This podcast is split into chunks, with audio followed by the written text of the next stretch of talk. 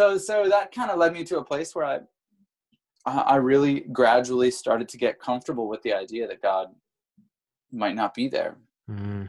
and that I have to I have to make my way in this world without that certainty anymore. Yeah, and uh, and so that sort of was a private thing for a while, and then eventually I started having conversations with my wife, and I was like, "Look, I I feel like I want to say something publicly because I just feel like if I if I don't say anything publicly, then there's this there's this sort of like asymmetry going on where I was public about matters of faith, but not public about this. Yeah. And then mm. and then I also felt like sometimes there's a culture of shame in Christianity that's that's that's associated with having doubts or having questions.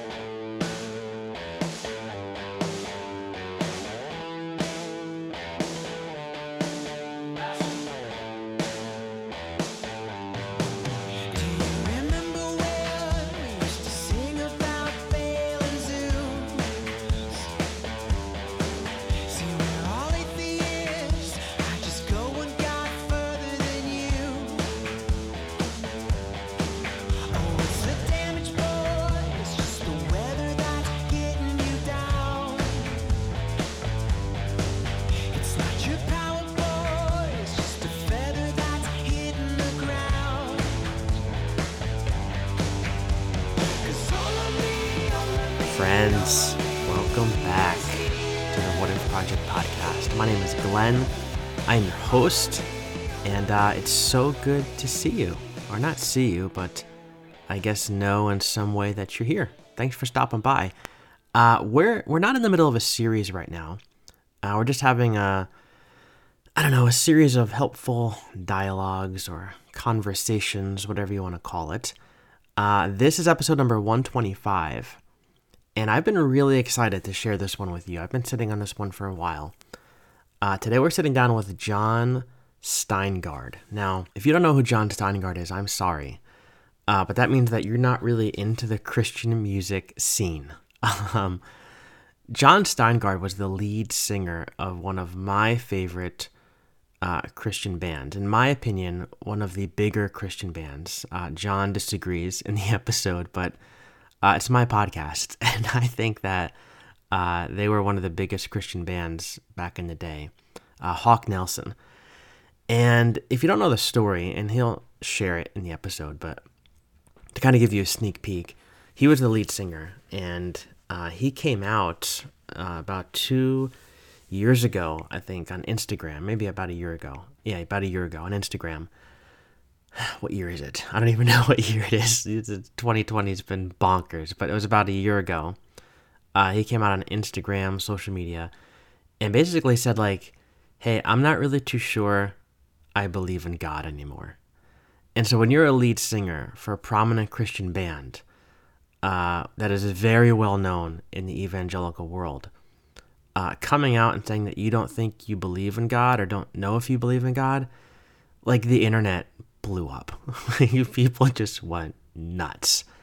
And he's been on this journey where he's deconstructing things. He's asking questions, he's expressing doubts, he's he's following where it all leads. And uh I mean, he's got a family, he's got two kids, and now he's just doing his own his own thing with some video production and he's just really inspiring story. And I, I was so excited to talk to him because I listened to their music a lot growing up, and it's so cool for me to see somebody who I I listened to and admired growing up, who's on a very similar journey uh, as my own. And so it was an honor to bring him on the podcast and uh, get to sit down and talk with him, and hopefully we'll be able to continue the conversation again because in the conversation a whole lot of other things came up that like we could have multiple episodes about uh, we talk about like hell. We talk about other religions. We talk about all sorts of things. So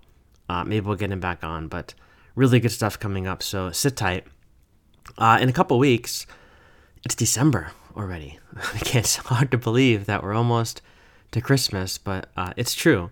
And we have an Advent series coming uh, called Good News for All People. uh, where we're going to talk to some heavy hitters about some really good stuff. So, to give you the lineup, we have uh, Bruxy Cavey is coming on uh, for episode one. He's a uh, pastor of a church up in Canada. Super cool guy. Uh, we're going to be talking to John Dominic Crossan. He's coming on uh, to share all sorts of things about the historical context of the Christmas story.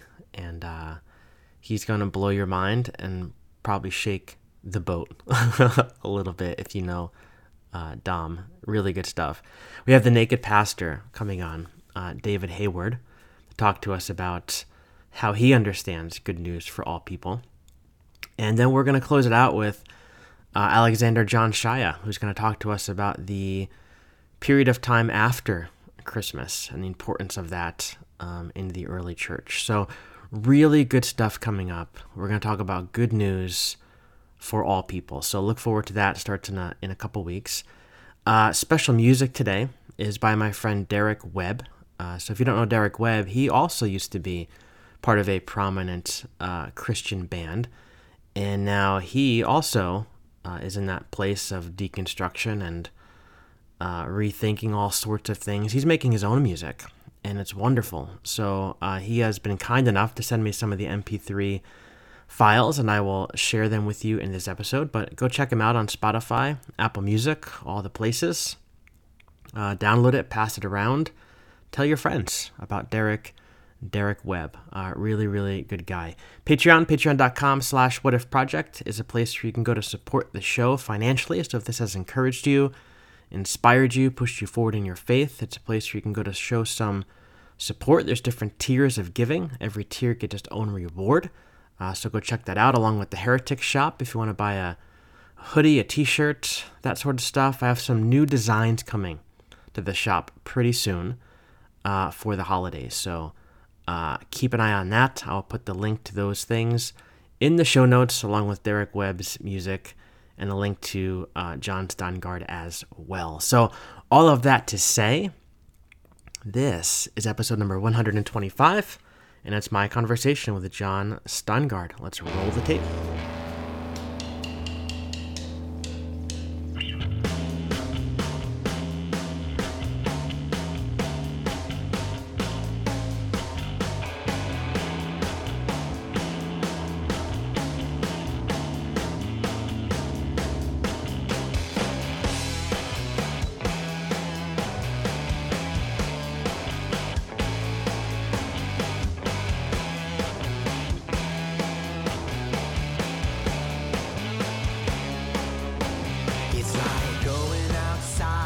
Hey, friends, welcome back to the podcast. Uh, today is a good day to drop by the show because we're sitting down with my friend Jon Steingard, who used to be the lead singer of one of my very favorite Christian bands uh, growing up, the one and the only Hawk Nelson. So, Jon, uh, thanks for dropping by. It's an honor to talk okay. with you. Dude, of course, man. So, I used to listen to Hawk Nelson like all the time. And even now, as I mentioned before we hit record, um, I'm going through deconstruction, reconstruction, but I still throw on some of those tunes as I write and I study because it takes me back to a, a special place. But real quick, I wanted to ask you, I wanted to talk to you about maybe favorite band before we jump into anything mm. deep. Now, it might surprise you, but my all time favorite band still and always will be Relient K. Oh, that's like, fair. Yeah. I'm the biggest Relient K junkie on earth. And to give you kind of a snapshot as to my obsession, uh, my daughter, like I said, is three and she already knows all the lyrics to Sadie Hawkins dance. Wow. Yeah, we are we are nuts over here. But, but that's impressive. But who do you got? Um, I think list. it's always a. I think it's always evolving. Um, I like.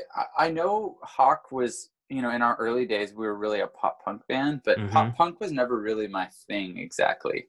Um, and so you're and in a band that was pop punk, but it wasn't your thing. Yeah, not necessarily. I mean, like I really enjoyed being in a band and touring, and I, you know, the music was fun, but I don't sure. think that like that wasn't the kind of music I really listened to that much. I listened to much more just like straight ahead uh, pop and um, sort of Brit pop was always some of my favorite. Like growing up, you know, growing up, I loved Delirious, which was sort of this like yes, this this really strange. I mean, like they're a band that could not exist in America because because they they uh, they were a worship band, but then they also put out music that was played on like secular radio in the UK.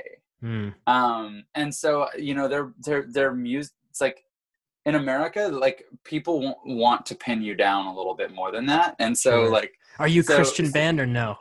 right exactly yeah and so like that sort of question i don't know didn't really i don't know that that question was posed in the same way in the in the uk but Hmm. but i loved like um growing up i loved uh, radiohead Hmm. travis um a lot of sort of brit brit pop um and you know i'm sure thom yorke would cringe by me saying calling radiohead pop but it was like you know come on it was in the late 90s it was on pop radio Sure. um and uh and then you know like love love coldplay Hmm.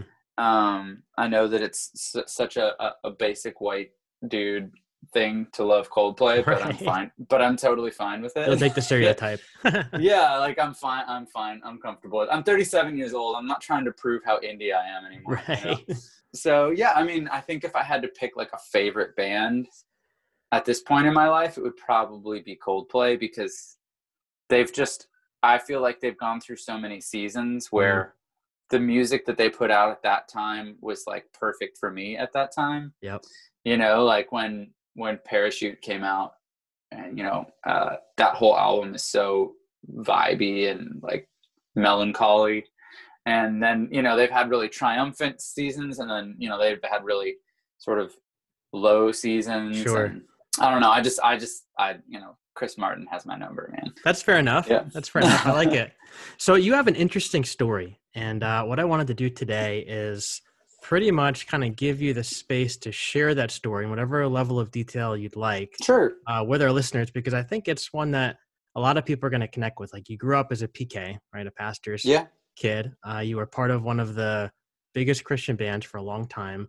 Uh, so you were obviously well that's ingrained. that's generous i'm not sure i would agree with you on that well, one, I'm but- I'm saying it because I was a big fan, so I'm Sure. throwing it out there. I'm making the claim today. Uh, so you're obviously ingrained in like American Christian culture. And then a bunch of months back, you made this announcement on social media that you're not really too sure kind of where you're at with God, and you're kind of taking heat from all over the place. So uh, maybe fill in the blanks for us and take us on the journey a little bit. Yeah. Yeah. Um, so, like you said, I, I grew up in a Christian home. Mhm. My dad's a pastor. Um, I grew up. Is in he very still a pastor?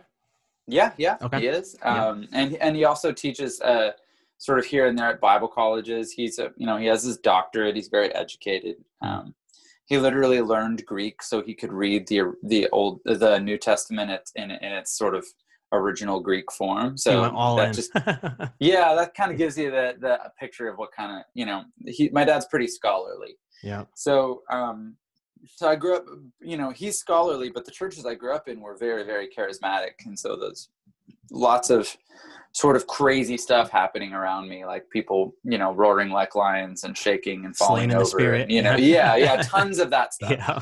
Um, and and you know, I, that was my normal, and it didn't. I didn't learn until later that that's like that's not sort of your average expression of Christianity. Mm. uh, and and I'm not passing judgment on it when I say Sure. that. I I just like, you know, uh, when you're when you're raised in a certain environment and culture, it's just that's just your normal, right? And so you Mhm. sort of assume that this is you know this is what it means to be a Christian. That's your bubble. Yeah. Um, right, right. So uh, as I got older, I, I sort of uh, journeyed beyond that a little bit. I moved out pretty young on my. I moved out on my own pretty young, around seventeen, Hmm. and um, uh, started going to a Baptist church. And I remember being like, "Oh wow, this is like structured. Like they finish on time."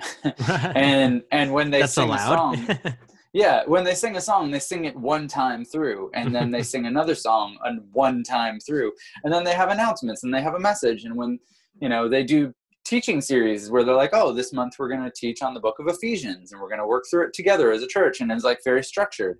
Hmm. And I actually really liked that. Um, and then around the age of 20, I joined this band, Hawk Nelson. It had sort of been uh, operating before I was in the band, but but they were just sort of getting started, and so I, I joined right around.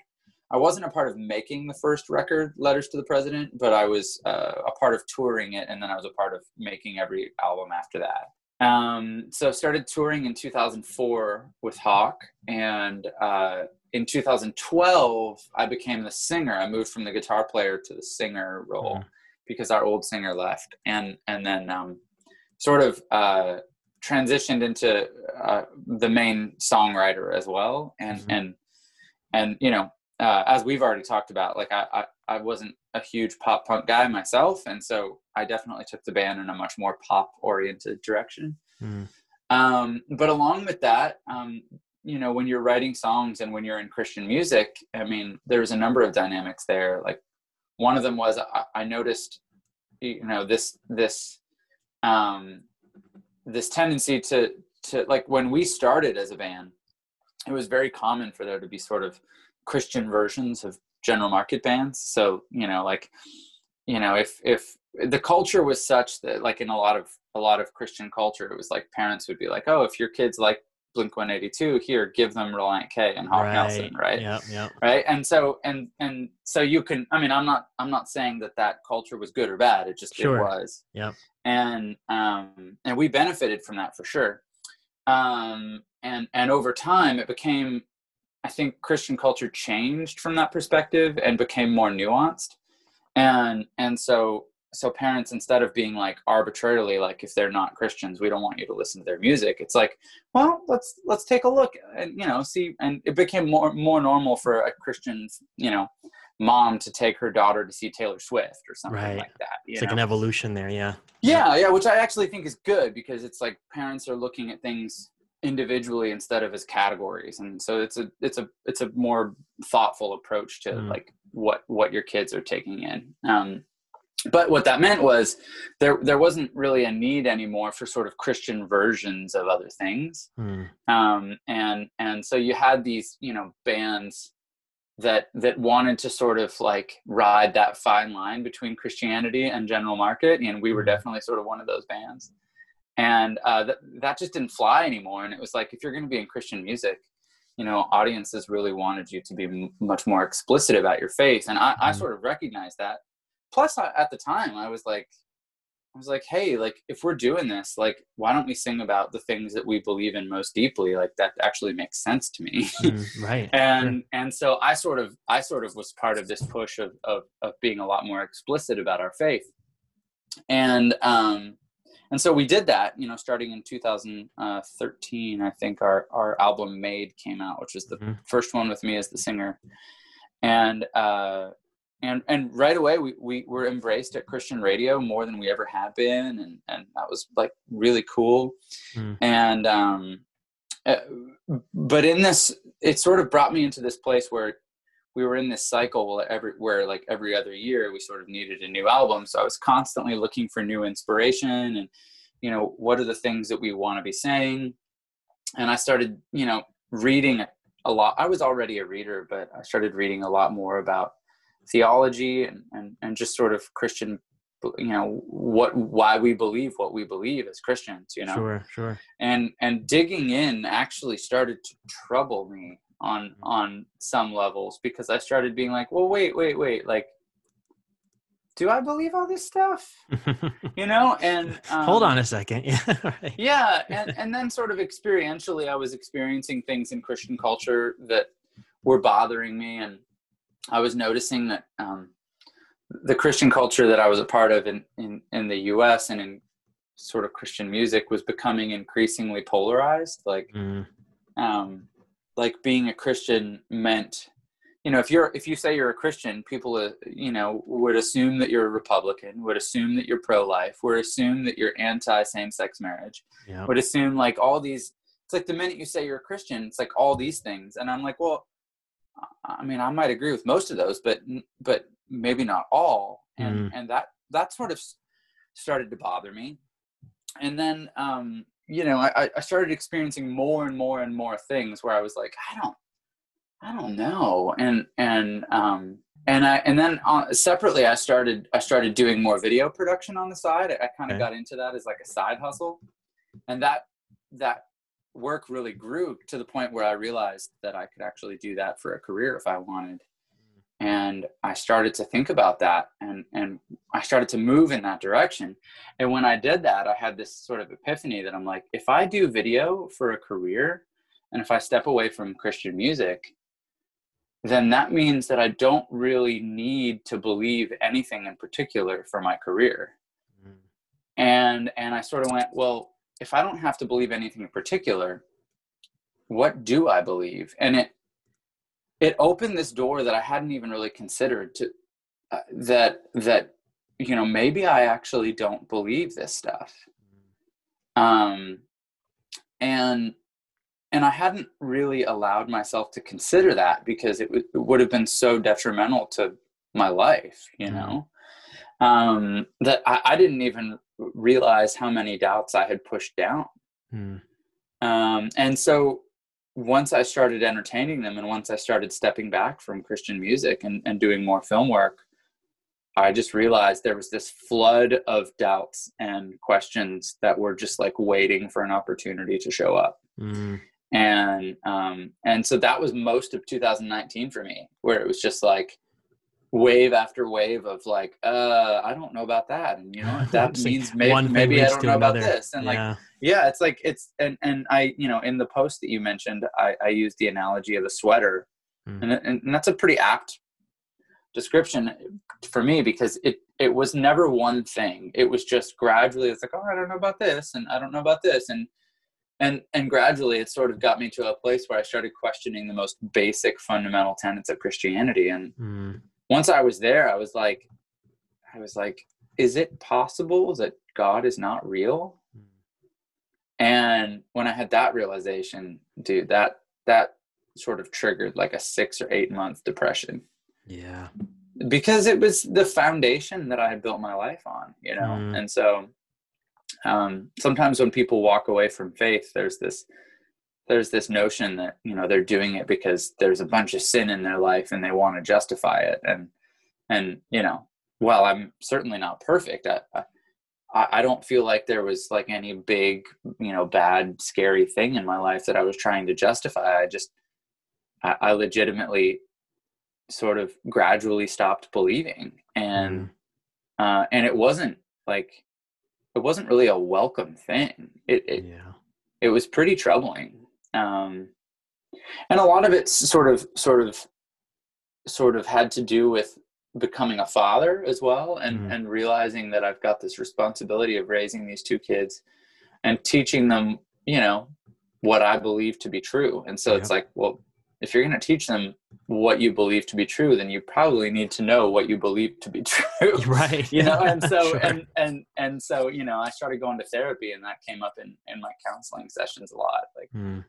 Like you know i really want to do this right you know and my therapist would be like you know do you think there's such a thing and uh and that was a really good question but i also responded well i think there's such a thing as doing it wrong right, right. so yeah so so that kind of led me to a place where I I really gradually started to get comfortable with the idea that God might not be there, mm. and that I have to I have to make my way in this world without that certainty anymore. Yeah, and uh, and so that sort of was a private thing for a while, and then eventually I started having conversations with my wife, and I was like, "Look, I I feel like I want to say something publicly because." I just feel like if I if I don't say anything publicly, then there's this there's this sort of like asymmetry going on where I was public about matters of faith, but not public about this. Yeah. And then mm. and then I also felt like sometimes there's a culture of shame in Christianity that's that's that's associated with having doubts or having questions and i felt like no, like i don't believe that at all right well I, I, I feel i felt like if i wasn't willing to talk about this stuff publicly then i was contributing to that yes that's right and and so that's that's what led me to to post publicly and and you're right you know since then i mean i've had i've had tons of people that have been really loving and supportive and mm-hmm. and and plenty of people who've uh, who've given me a pretty hard time. But you know, like I like I tell people, I mean, like I I was before I ever put myself in this position. I was already in music for 15 years, and so. Yeah. You know, for 15 years, I had people telling me that that my music sucked, and right. so now now I have people telling me that my that my theology sucks, and so I'm just like, it's not it's i've got a lot of practice at um, not taking things too personally. Sure. I think you bring up a really good point that it's like, you know, you talk about the sweater analogy and how it's, you know, I think a big misconception when it comes to deconstruction, and I've been accused of this a lot. It's like, it's not like I just woke up one day and decided, oh, hey, I don't believe all these things anymore. Like it's a, right. It's a gradual process. Like nobody decides, yeah. like, hey, I'm gonna decide to make this huge shift in my life and in my faith, and thus basically put all of my relationships from the past pretty much in jeopardy because a lot of people kind of jump off the ship and they don't want anything to do with yeah. anymore. It's like it's not like I'm deciding to put myself through all this pain just on a snap decision. Like this is a long yeah. process. Yeah, and I think it's important to recognize there's a distinction between what you believe and what you say you believe. Mm. Um, and and and I know that's like sort of like obvious on the surface, but but here's something to think about that um, I, I think that you do get to choose what you say you believe, but I don't think you get to choose what you believe. Hmm. So let me give you an example. Um, uh, I'd be willing to bet that um, you know if someone put a gun to your head and said you you have to believe in um, Islam, you know, for instance, that that you could say that you believe in Islam, but I'm not sure you could will yourself to believe it if you don't already believe it, right? Like yeah, if you're not a Muslim, true. if if you're not a Muslim, hmm. you know, uh, th- then the same way that a, a Muslim, w- you know, like a, a, an ardent, you know, like dedicated Muslim would ha- would have the same problem with Christianity, right? Like this is not directed at Muslims specifically. It's just if you hold a particular view genuinely, and someone tries to force you to hold a different view, like you can say that you hold another view, but you, mm-hmm. you, you, you can't authentically hold another view just based on willing it to be so. Yeah. And so, and, and so that's one of the things I think about in this. I'm just like, at this point, like, I, I, I don't believe I'm open to the idea that God is there, but I don't actively believe that he is. Hmm. And, um, and like, I can't just like choose to believe that he is if I don't. Do you know what I mean? Like, yeah, it's not a it's not a choice. Yeah, once you see something, you can't unsee. Dude, saw, oh my gosh, right? my wife, my wife and I talk about the Matrix all the time because it just yeah. feels like we've been unplugged from the Matrix, and we're just like, oh, wow, like this is how it looks out here. right, it's completely yeah. different. Now it sounds from the way you're talking that like when you were still in the Christian music world. I think you said it was 2019, right? When you were kind of going uh, through uh, 2000, Yeah, the beginning the beginning of 19 is really when this sort of deconstruction started in earnest for me. Yeah. Got it. Did it feel like you were kind of like in a almost like the music and like that that scene was like a cage for you as you were trying to like you weren't able to like expand those those wings that you felt like were growing like was it was yeah, it difficult to kind of grow and evolve when you were still in that place oh certainly mm-hmm. um and and you know I, I i'm not certain at the time i i knew that it was growth mm. you know like at the at the time i just knew that i was uncomfortable um yeah. because i i continually felt my my gut pulling me in one direction and um and the culture i was a part of pulling me in another so so as an example um it, when when the supreme court passed the legislation legalizing same-sex marriage I remember feeling like that was a good thing.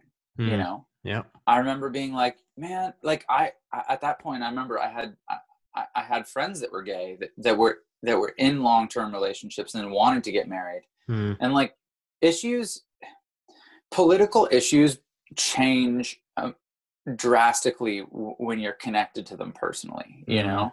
Yeah. And so like I had these you know, I had these guys that I knew that wanted to get married and I really cared about these guys and I was like, well, I know it doesn't undermine my marriage to have these two guys get married. I mean, they're mm-hmm. already together. They've been together for 10 years. They're already in a committed relationship. Regardless of what your views on homosexuality are, it's like it's like they're already in a relationship. Mm. And and they want to commit to each other the way that my wife and I are committed to each other. Mm. And I just saw that as like analogous to the civil rights issue. I'm just like a hundred years from now, we're gonna look back and be like, "You mean homosexual couples weren't able to get married like Right. like that's that's that's what's going to happen and we're going to be shocked that we were anyone was ever against it you know Yeah. um at least that's that's my view i'm sure certain people would disagree or feel that that's horrifying right. um but but you know plenty of people said the same thing about about the civil rights movement so um so so that was an example of something that like like i knew i couldn't publicly support same-sex Mhm. marriage Yeah. um but but i wanted to because Mhm. it felt like it felt like being on the right side of history it felt like being on the right side of morality it felt like being on the right side of love and compassion Yeah. and caring about people yeah. um and and so and so that was just one of many moments where i i noticed my gut pulling me in one direction and and the culture i was a part of pulling me in a different one Yeah. and I and I never felt like I could fully go with my gut because it would it would cost me. Mm. It's almost like Um, your, your it livelihood is at stake. I mean, at that Oh point, yeah, right? and there Yeah. were there were other Christian artists that actually did come out and say that they supported the legislation. Yeah. And um, so a good example is uh, Dan Haseltine uh, from Jars of Clay. He's the singer of Yes. Jars of Clay. that. Yeah.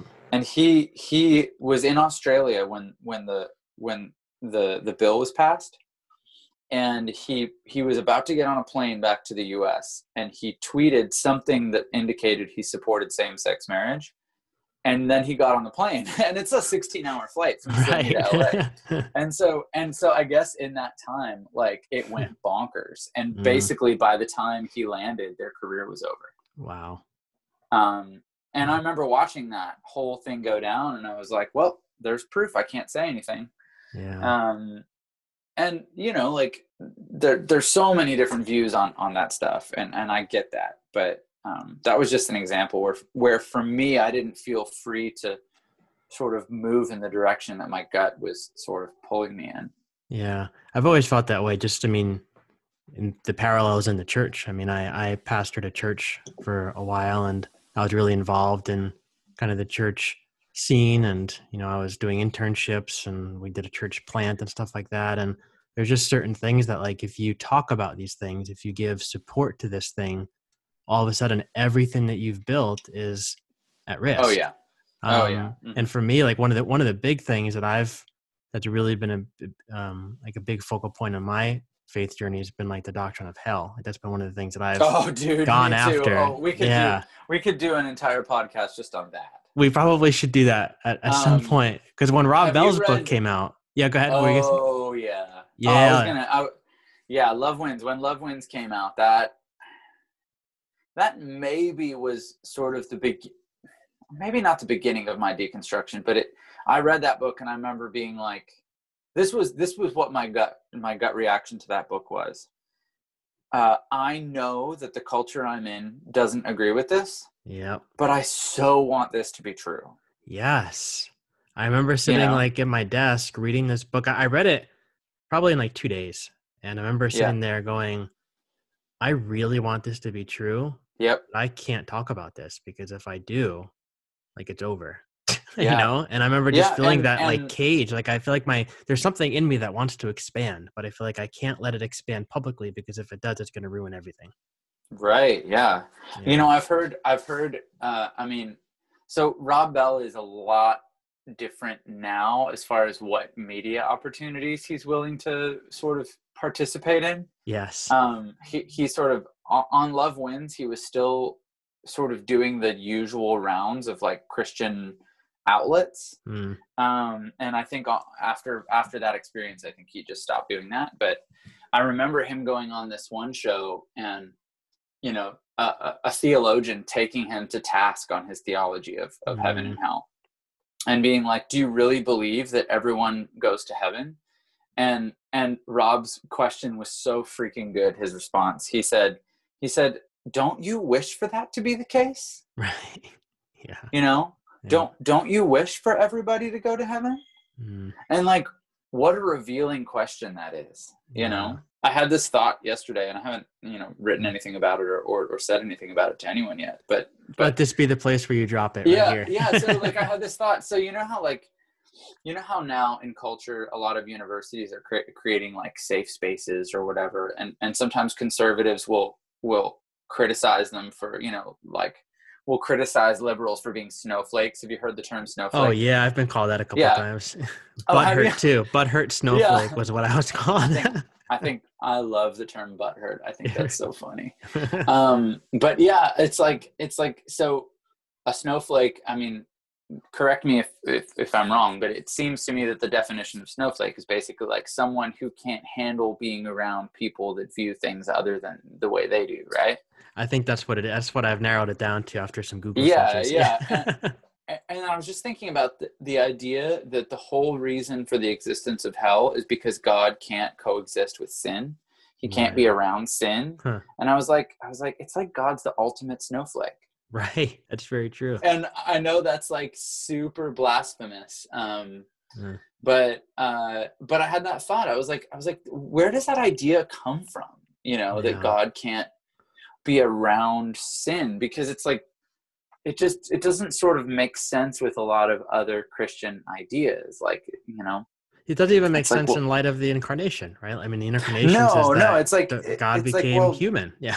yeah, and God and Jesus was around you know human beings, and then Yeah. you you know you've got the burning bush with Moses and like um and you know obviously like the burning bush is a is sort of a story of of God's presence being so intense that that Moses you know that God had to be careful not to just like to absolutely you know kill Moses by accident or you know unintentionally you know like um and, and I'm like well clearly like he you know at least a, a a- large amount of his presence was there you know in this story. Mm, and and you know it's not like moses was perfect. Moses killed people. Mhm. um and and and so like god there is in the presence of, of of a sinner. So it's sort of like where does this doctrine come from of like god can't be in the presence of sin Uh, it just Yeah. doesn't make it's not internally consistent to me so It's not.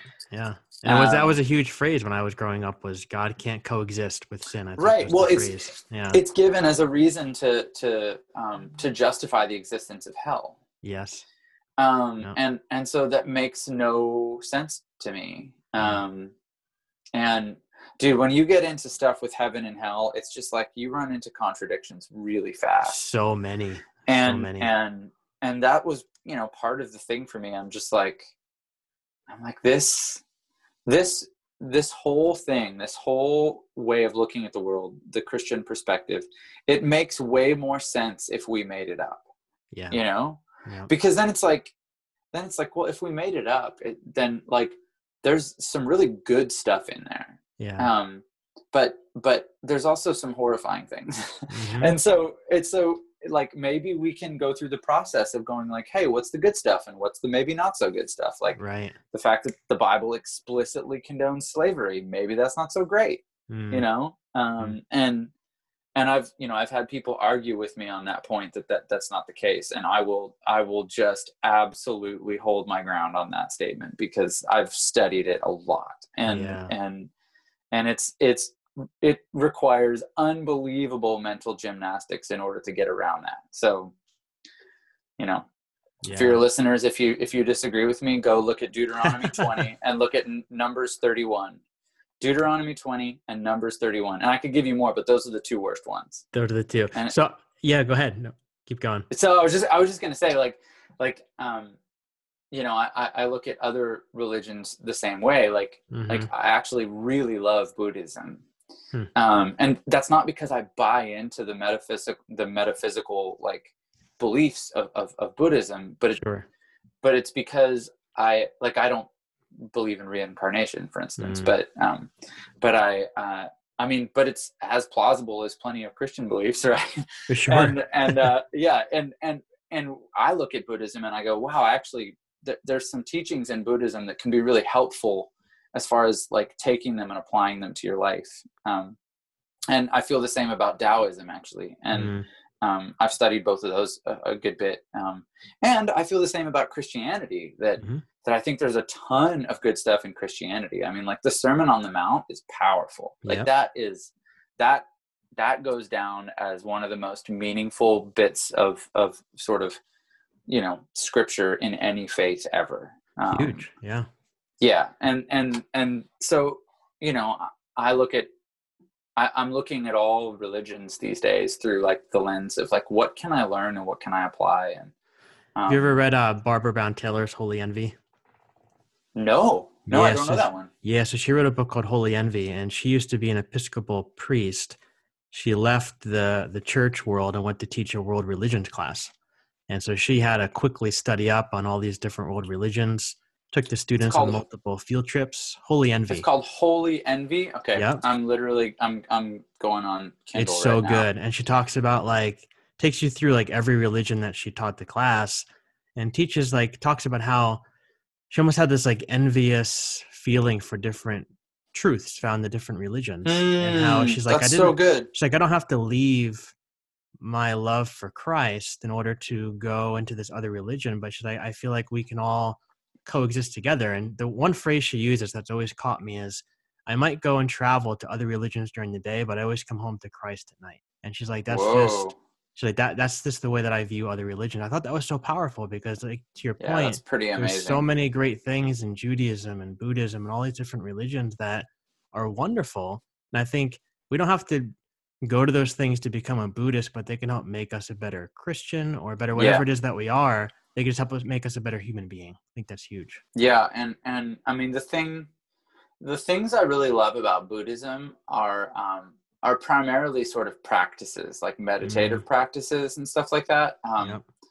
I, I think that I think that one of the fundamental things that that Christian perspectives sort of do to you is that they give you what I would consider sort of an, an eternal perspective, mm. which is like you're always thinking about heaven and hell. You're thinking about your own soul and souls of other people. You're thinking about where you're going to spend eternity.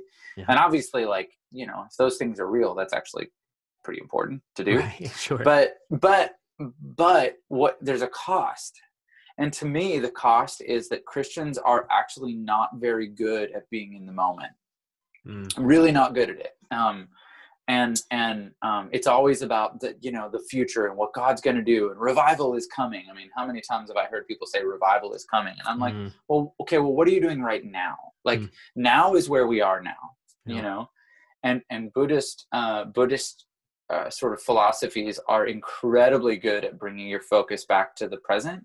Yeah. Um and and that's that's one thing that i've that i've really appreciated. And I think I think that the discipline of non-attachment is really misunderstood. Like, mm. like I think um, I think Christians tend to look at uh, the the sort of detached. Uh, it's like non-attachment and detachment to me are not the same thing. It's like mm. it's like Christians will look at it at that sort of Buddhist principle and say like, well, the way that they deal with suffering is to detach yourself from everything and not feel anything. Yeah. And and and and I and I actually don't think that's true. Like I think I think what Buddhists are really doing is they're they're finding a sort of stillness in the present mm. and and they actually talk about intention a lot like intention is important mm. and so so that, that they talk about what you intend to bring into the world mm. um, and then you you you have you cultivate these intentions that are healthy and then as you walk out those intentions you recognize that sometimes life goes in another direction mm. and you have to be aware not to be attached to the end result mm. but that's different than being totally detached from everything right. you know and and and you know they use the example sometimes of like you know i'm currently drinking tea I would love to have another cup of tea. But if I don't have another cup of tea, that's okay. I can just enjoy the cup of tea that I have. Mm. And and there's a sort of like beauty in that and a simplicity in that and a, and a, a, sense of appreciation for every small good thing that you have. Yeah. Um, and that's different than than than being detached from everything yeah, you know? that's true. Um, i think so, that's a really good yeah. point that like christianity is all i mean for me like growing up in in the world and you grew up in the world too it's all like you said it's always about the next life making sure that yeah, like you're on the right track so you go to heaven make sure you get everybody else on the right track, which means technically believing all the right things and evangelizing them so they get to heaven too. But you know, I think that's one of the biggest things that jumped out at me in, in Love Wins and Rob's book is that, you know, Jesus's focus was about now. Like you can create heaven now, or you can create hell now. Like what Dude. kind of world are we going to create? And that just totally blew my mind. Like it's inside out thinking from what I've yes. been raised to believe. When I when I read the Gospels and I see when when Jesus talks about, because it's interesting the words.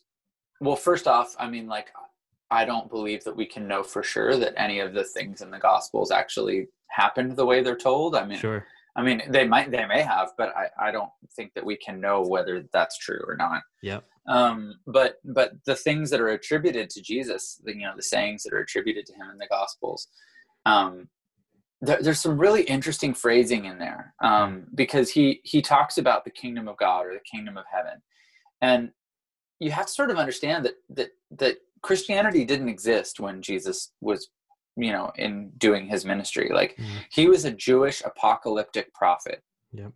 and there was a tradition there was a long standing tradition of what that meant and and he was he was working within that framework mm-hmm. and so and so within that framework when he says the kingdom of god he's not talking about heaven the way we think about it now he's he's talking about like participating i mean i think this is my opinion uh, mm-hmm. and, and i'm sure there's people that would disagree but I think what he's talking about is is the way that we live our lives now.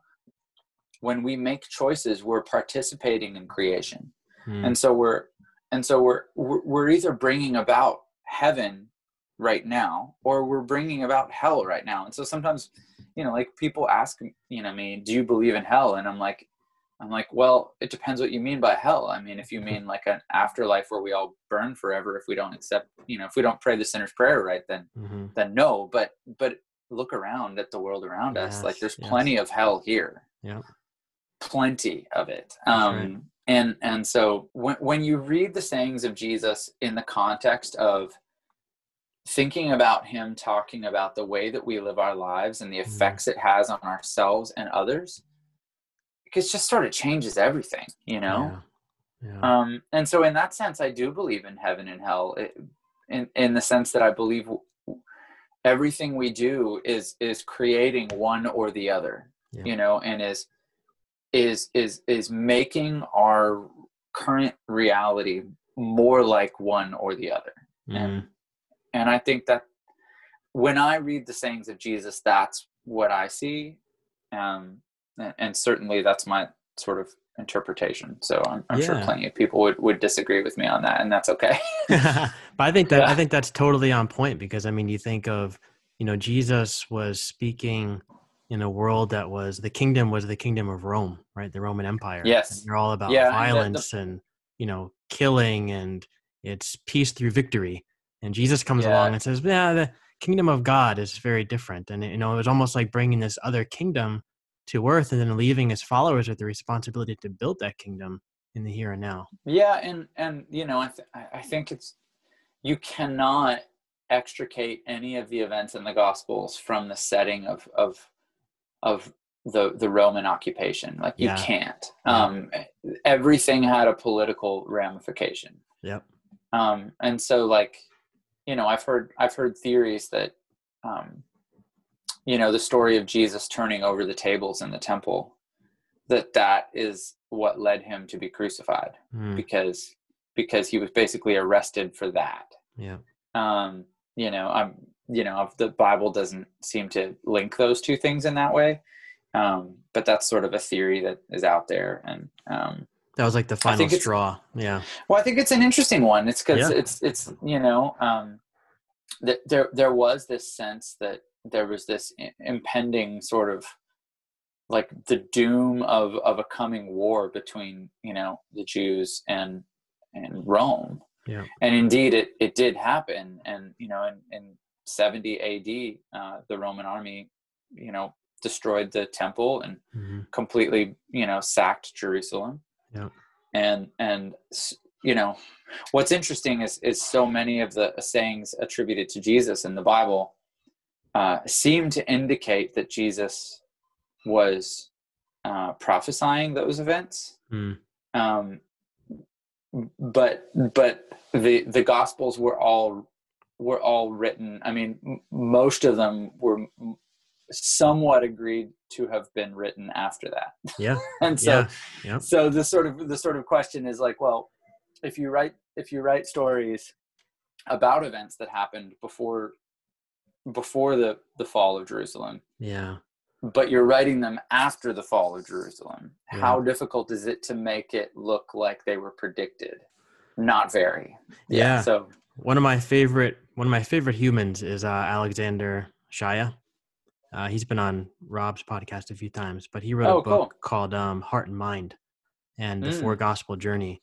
And basically, he walks you through kind of the context of each one of the the Gospels. And one of his big um, points that he makes in the book is that you know these Gospels, like you said, were written after the the events that they described, and every writer was writing to a particular community of people yes, that's trying true. Mhm. to you know encourage them in some way shape or form you know whether it was i think it was matthew's gospel he says was written to this group that was trying to put their life back together after the destruction of the temple you have mark Hmm. writing to a group of people who were you know the christian jews who were messianic jews who were blamed for the fire in rome you know nero was trying to hunt them down right. to Mhm. and so you have Yeah. all these different people writing these letters to these people, trying to encourage them to move them forward in their life. And like, if you take, if you rip it apart from that context, like you said, we can do stuff with the book and we can make it carry a weight that it was never intended to carry. Yeah, and and I mean, I should I should probably specify that I think most scholars actually think that um, that Mark was written because Mark was the earliest one. Yeah. Most scholars actually think Mark was written somewhere in like 65 AD or something like that. So it's Yeah. possible that Mark was actually written before. Yeah. Um, but but but you know, if you look at the Gospel of John, what's one of the things that's most interesting about the Gospels to me is that the the the idea of Jesus being God seems to have developed over time Yeah. because because Mark, the earliest gospel, is the one that's the most humble about it about its claims that Jesus was Hmm. was divine. Yeah. You know, it doesn't have the virgin birth story. Hmm. Um, it doesn't ever seem to indicate that Jesus said anything that explicitly indicated he believed he was God. yeah. But then you get Matthew and Luke, and they were written at least ten years later or something like that. And they they both include the virgin birth story, which is which is a development. You know, it's like that. Yeah. You know, it indicates uh, a belief that Jesus was divine in some way, and then and then you get the Gospel of John, which was actually written much later, like like you know almost at the turn of the century. You know, 90, 95, 100 A.D and and John is by far the most explicit about the divinity of Jesus, and it was the last one to be written. So that that's interesting to me because it's it's like well, there's a development in the idea of the di- divinity of Jesus, and it, Mm. it, it clearly developed over time. Yeah. Um, and uh, and I I just you know I look at stuff like that and I go okay, well that that's pretty clear evidence to me that um, time have have sort of been participating in the evolution of ideas about Jesus. Yeah, and I feel like that makes me feel so much more comfortable in my own evolution. Like I feel like I can just fit into that story. Like if Right, they're it's like- evolving in their ideas, why is it not okay for me to be evolving in my ideas? Yeah, and Yeah. and you know, I I I know that there's a long-standing Christian tradition of honoring, you know, the scriptures, but when you study the the way the scriptures came together, you realize it's all too all too human a process. That's right. That's right. I think in one of your Instagram posts you called it uh archa- uh messy. I have it here. Messy, archaic, biased. The I think it's all of those things. something like that. Yeah, Yeah. I'm trying to find it, but yeah, something like that. But yeah, I think I think you're right. I think when you, But I look at it think that it's way, meaningful. yeah. And you said, Yeah. ah, here it is. You said messy, archaic, biased, but brilliant library of books. I And think that's true. I think that's the. I think that's huge.